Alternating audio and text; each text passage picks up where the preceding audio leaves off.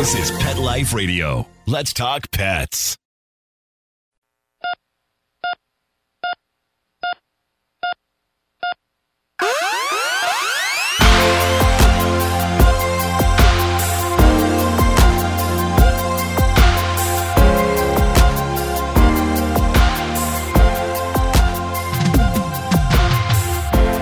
ER Vet on Pet Life Radio. I'm your host, Dr. Justine Lee, and I'm a board certified emergency critical care veterinary specialist and toxicologist. Thanks for joining us. Today, you guys are in for a treat. Super excited to speak with Dr. Lisa Radosta, who is one of only a few veterinary behaviorists, board certified veterinary behaviorists in the world.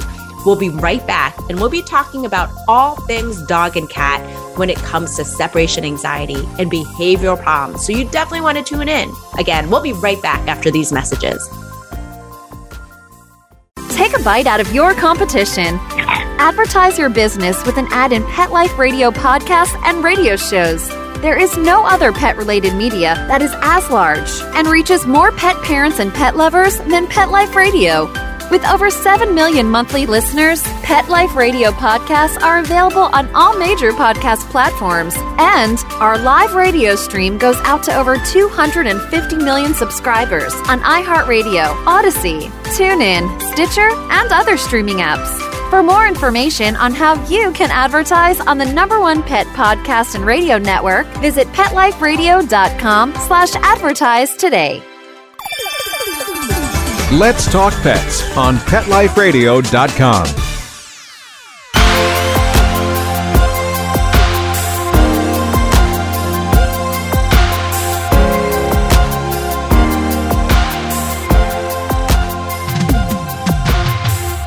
Welcome back to ER Vet on Pet Life Radio.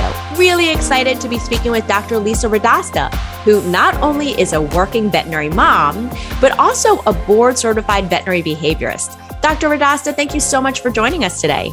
Thank you so much for having me. You know how I am. I know Justine personally, and I can talk about behavior. Like I'm so happy Love to it. be here talking to people. Thank you. So, just so our audience knows who you are, I know you're a member of Vet Scoop, and Vet Scoop is a group of leading veterinarians who provide a real talk resource for pet advice that you can trust. But give me a little bit more background. Who are you? What do you do? Where did you train? And tell me what you do now.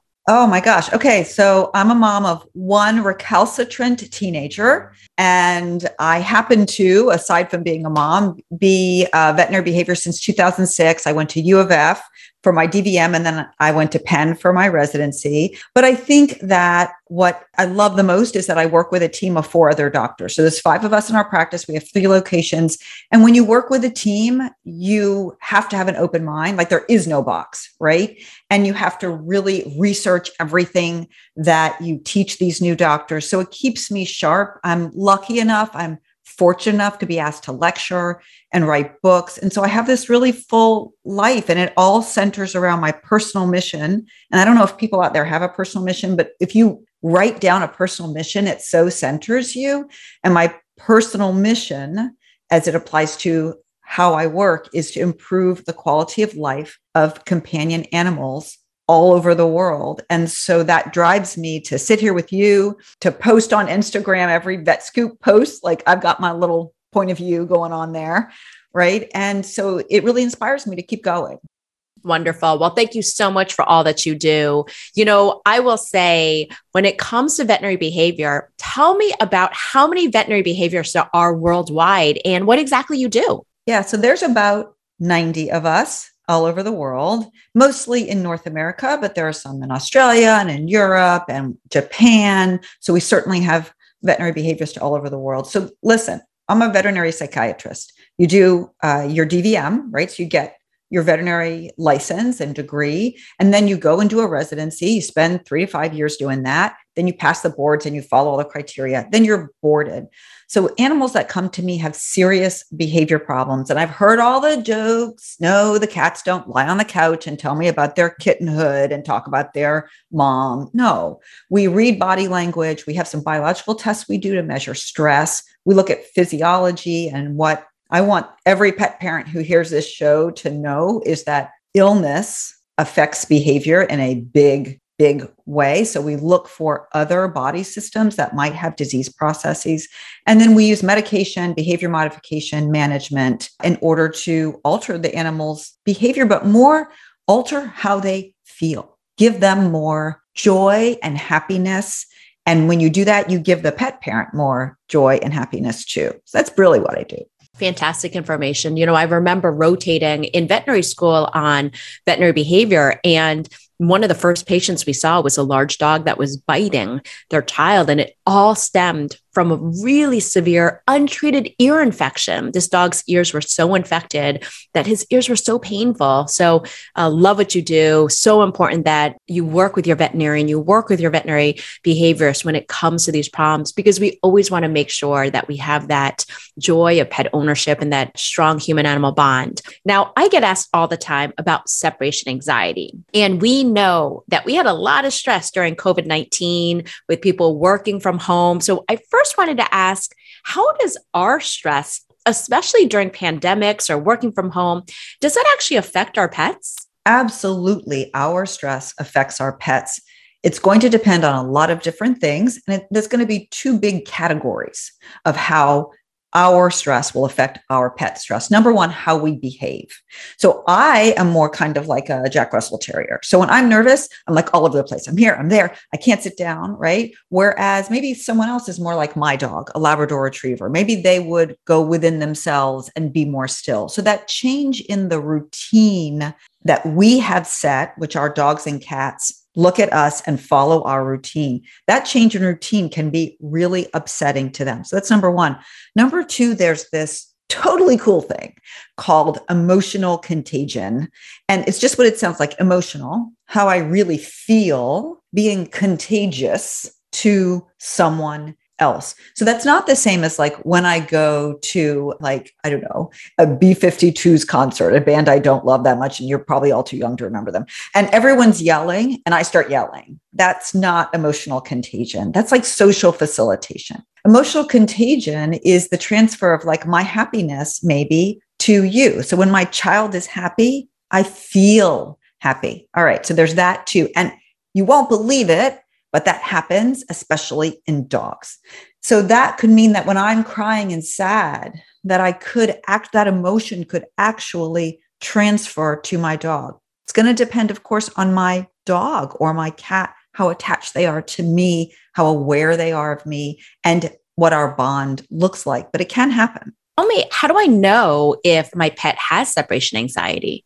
Yeah, so that is a great question because, you know, in the olden days, five years ago, before COVID or whatever, we would have said separation anxiety looked like destruction at doorways, howling when you leave, vocalization when you leave, right? So that's dogs. Now we know dogs and cats get separation anxiety. Cats, we'll start with them because they're the, kind of the simplest. They might hide while the person is gone. I've seen cats who are aggressive toward their pet parent when they come home. It doesn't happen when they're home, but when they come home after a long departure, the cat's aggressive. We're going to look at that cat for separation related disorders, we call them now. Cats who urinate outside the box, we've seen those too, but only when the pet parent isn't home. So we're going to look at those cats for stress and for separation related disorders when the pet parent's not home. For dogs, it's way more obvious, right? Destruction, howling, anticipating your departure. All of us, pretty much, at least in my area, have cameras in our house. They're so cheap now, and you can watch your dog on your phone. Your dog should be sleeping when you're not there.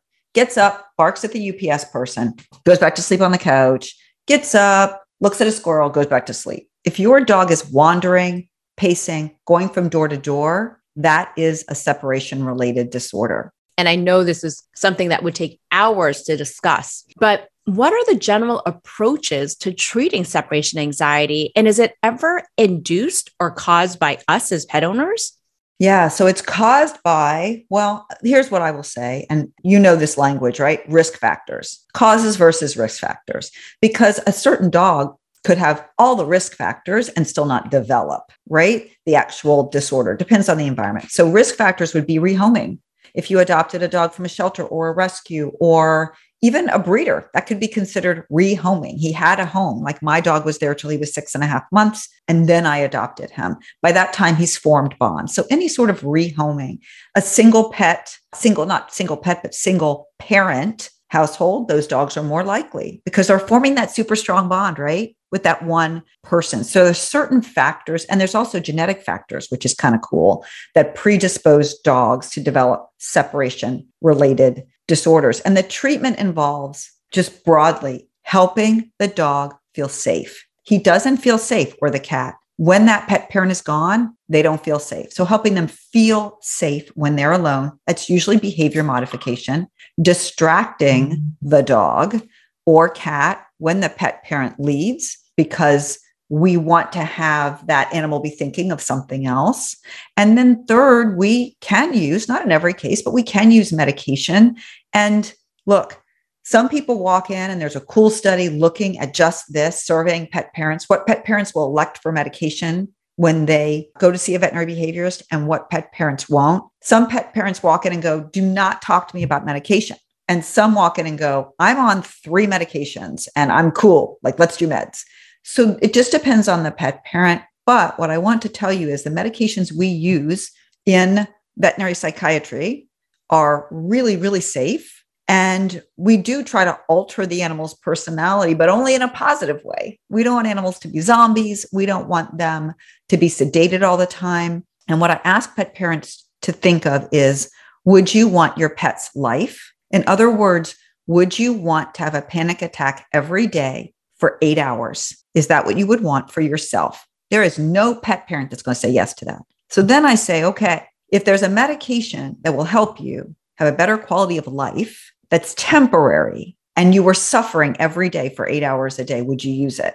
Almost all pet parents say yes. I think it's the fear of the unknown that makes them not want to use a certain medication. And that's a discussion with your veterinarian. That's just an honest discussion with your vet about risks and benefits such a great point with medications. A lot of people probably are anthropomorphizing it. You know, they're hesitant to do it, but it can make such a huge difference and such a big believer of that.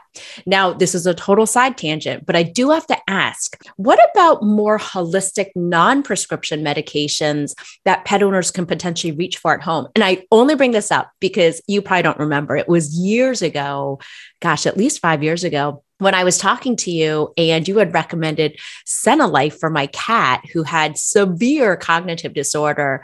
And I'm so embarrassed to say this, but it was actually a vet student who was pet sitting my house. And she texted me like at midnight. She's like, something's wrong with Seamus. He's just like meowing randomly in the middle of the night. I was like, oh, yeah, he always does that. She's like, but that's not normal. And I was like, oh, oh okay. and so when I reached out to you and you suggested Senilife, it made such a huge difference. So do you mind just talking about some of the options that are out there in terms of a more holistic or non-prescription medications that may be a good option too? Yeah. So don't forget those supplements. And I am 52 now. And I have a little counter with my supplements and all the things that I take. And so as we age, definitely we want to support our bodies and we want to do the same for our pets. So, number one, if you're looking for a supplement, you're going to go to a trusted brand. And I was listening to a podcast the other day. It's a, a health and fitness podcast. And the person who was speaking brought this up. And, and I'm going to bring it up too. And I know that there could be backlash. I'm not saying you should always trust big pharma companies. But what I'm saying is that they are forced to adhere to regulation when they make a supplement. And that means something because you're putting something in your pet's mouth that you cannot take back. So I only recommend supplements that fulfill two of my criteria. Number one, there is research to prove that the active ingredient works. Okay. Now there's all the arms of that. Like, is there even enough of that active ingredient to work for that size dog? That's separate, but, or that size cat.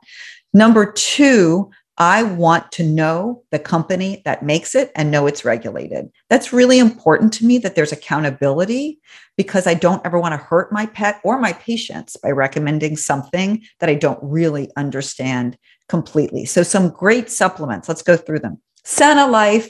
Oh my gosh, I love this supplement.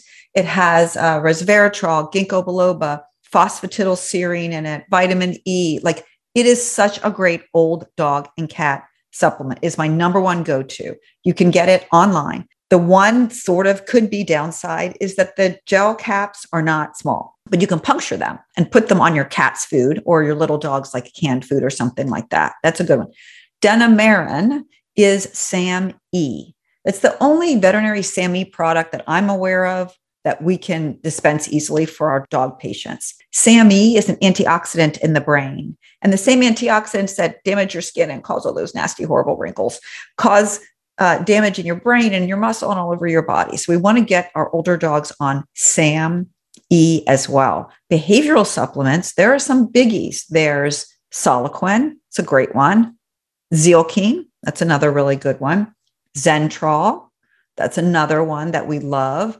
One that you may not think of as a supplement, but it's a natural product would be pheromones. There are two pheromones out there that with research. One is called Adaptil. The Adaptil family has Feliway, which is for cats. Adaptil's for dogs. Then Virbac has created Zenny ZeniDog, which I just saw a study on this Zenny ZeniDog. Same as Adaptil, same product, right? But the packaging allows it to last longer. Okay. So your options are many. Please don't go to the person down the street. I just had a conversation with a client the other day. She said, Oh, but I have a friend who owns this boutique dog store and she's got these supplements. And I said, I'm sure your friend's really nice. I'm not, I don't know your friend. I am not disparaging your friend. Do not buy a supplement from her because we need the supplements that have a veterinarian on staff that are regulated. I couldn't agree more. There are actually documented cases where I've seen um, even things like glucosamine, where supplements aren't regulated well, where with an overdose situation, the Labrador retriever eats the whole container. In rare circumstances, especially if the product isn't made in the United States, I've seen liver failure with it. So you do have to be really, really careful, but great information. And again, I'm such an advocate of Life after that. I did find that my cat would eat it really well with really tasty canned food. So for me, it personally was a game changer for my 15 uh, year old cat, and um, the results were dramatic. So definitely appreciated that advice. We'll continue with our really cool topic right after these messages from our sponsors. Molly, here's your dinner. Zeus, that's not your food. Don't let that happen to your precious cat. Elevate your cat's eating experience with the Cat Tree Tray. The Cat Tree Tray keeps your cat's food off the floor and conveniently located on the cat tree. It's the perfect way to eat. It's a beautiful wrought iron tray that easily attaches to your cat tree and keeps dogs and other critters out of your cat's dish. A must for multi pet households. There's a 6 inch tray for large bowls and a 4 inch tray for smaller bowls. Purchase your cat tree tray today. Go right now to cattreetray.com. That's cattreetray.com. C A T T R E E T R A Y.com. Let's talk pets. Let's talk pets on Pet Life Radio. Pet Life Radio. PetLifeRadio.com.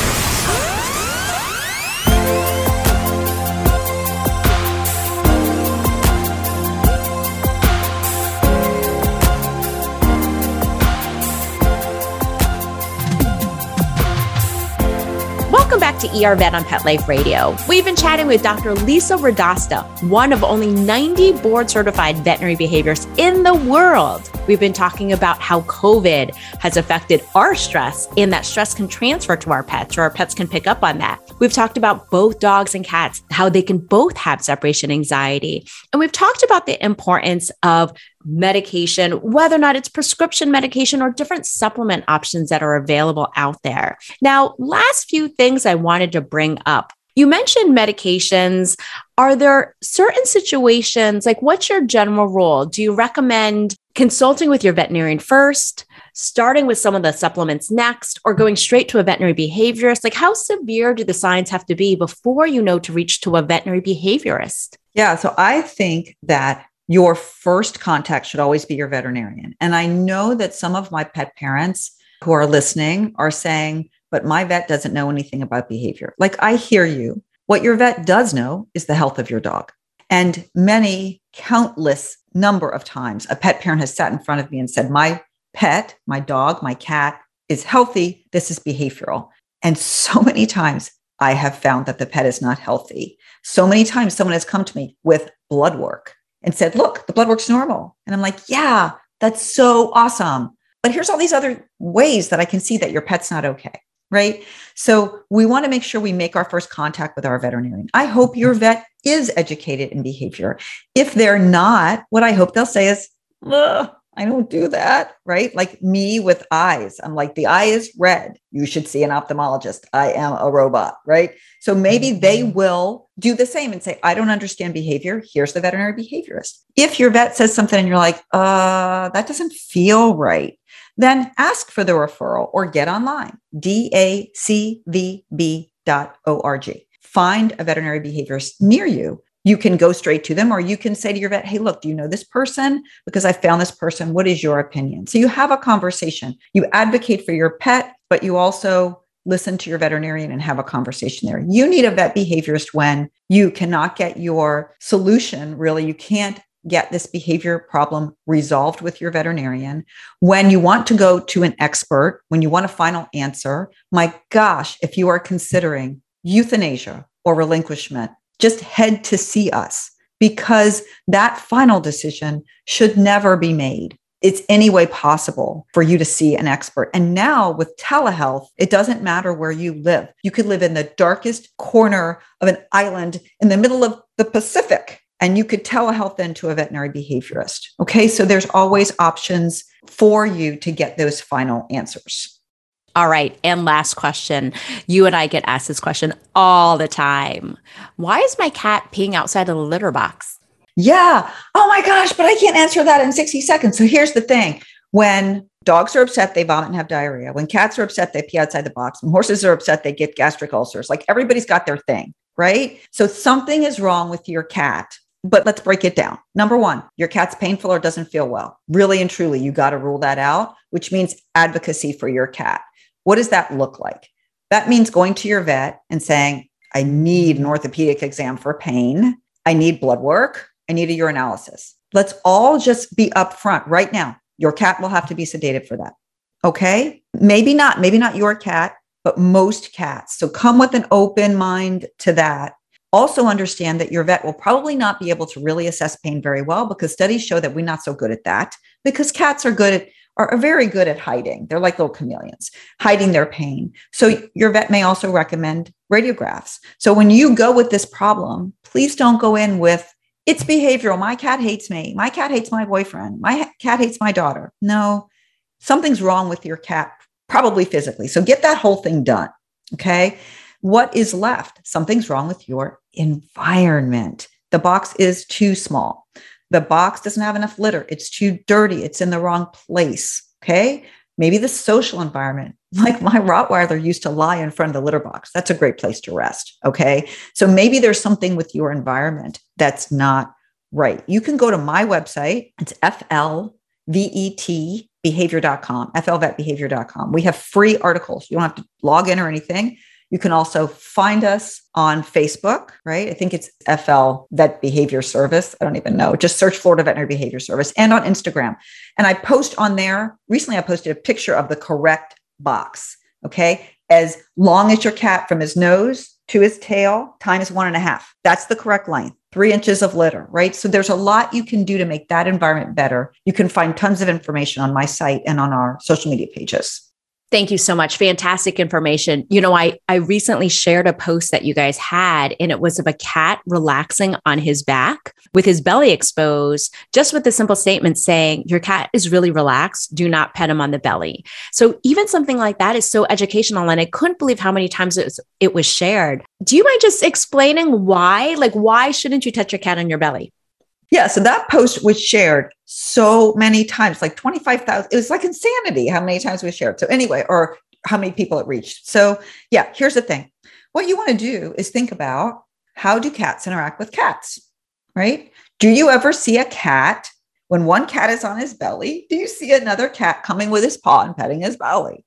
No, not unless your cat's really weird. Okay. So, we want to act, interact in the same way because we want to make our cats feel really comfortable. And the way to make them feel really comfortable is to behave the way another cat would behave. That is a vulnerable spot. It can be a really scary position to be in. And if your cat's happy enough and safe enough in your house that he can lie on his back, we want to reinforce that safety by leaving him alone. And look, I get it. I have an all black cat. We only get black cats in my house, adult cats. And he has like five little white hairs on his tummy. And I mean, I just want to touch them. They're so cute. But you have to pull back and have some inhibition so you don't make your cat feel unsafe in his own house you know, I only have a black cat too. I love black cats. So thank you so much. You know, I love what you do in terms of educating pet owners.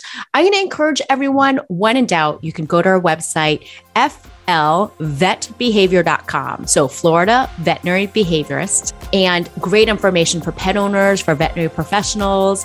When in doubt, you want to make sure your cat, your dog are emotionally healthy, they're behaviorally healthy, and physically healthy. So, work with your veterinarian, your veterinary specialist to make sure that happens. Dr. Radosta, thank you so much for all that you do, and can't wait to have you back on another episode of ER Vet. Thanks. Well, that brings us to the end of today's show.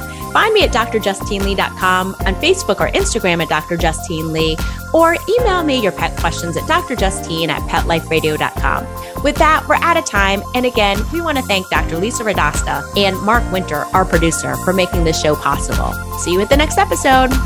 Let's Talk Pets, every week on demand, only on PetLifeRadio.com.